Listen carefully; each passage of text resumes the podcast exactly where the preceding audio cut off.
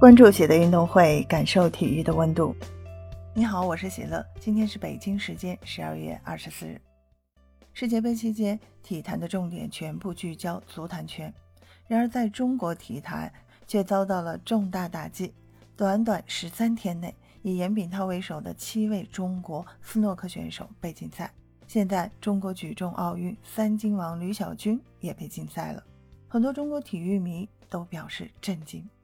十二月十日，中国斯诺克选手梁文博、鲁宁、李岩、李行、赵建波、白朗宁和常冰玉遭遇世界台联禁赛。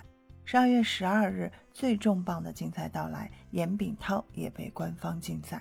十二月二十三日，中国举重奥运冠军吕小军被官方禁赛。这一切都发生在十三天内的时间，着实让人有些震惊。斯诺克算是职业化不错的运动，因此严打的就是假赛。举重则是兴奋剂的重灾区，因此禁药是举重项目不能触碰。然而，中国运动员却意外倒在了这个坑里。很多人都在问，为什么现在因为事情都发生不久，没有具体的定论。像是严炳涛、吕小军这样的选手，都算是中国体坛的顶级名将，我们期待他们能够证明自己的清白。但是在西方体育圈，讲究的就是程序以及证据，除非你拿出。一百八十度翻转的证据，或者发现程序中有明显的错误，想要翻盘的难度可是不小。此时此刻，我们只能对着这八位运动员捏一把汗。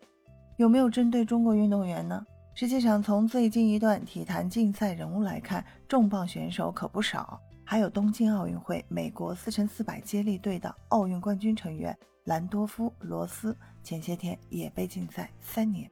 意大利游泳奥运银牌获得者桑托孔多雷利也被禁赛十八个月。花滑顶级选手瓦利耶娃，她的阳性问题也有了初步结果，或许被禁赛四年。举重运动员李小军个人也表示了，二零二二年八月复出后，总共接受了兴奋剂检查八次，自己既无动机，也没有理由使用任何禁用物质。对于李小军的被禁赛，中国举重协会显然也是完全没有想到。表示深感震惊。当然，中国举重协会他们也会重点强调对兴奋剂是零容忍的态度。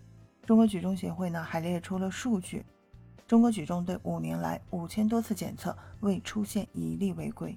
最后，中国举重协会期待公正裁决。倒在兴奋剂检测是重灾区，也因为如此，在奥运会的地位持续下滑，甚至被踢出了奥运会，也有类似的原因。但是中国举重近些年来的确强大又干净，有很多强大的对手都曾因为药检问题而倒下。吕小军里约奥运会的金牌就是因为原来的冠军倒在了药检而获得的。吕小军当然还有翻盘机会，我们期待后续。对本期节目你有什么想说的，欢迎在评论区给我留言。感谢收听喜乐运动会，也欢迎你的转发、点赞和订阅。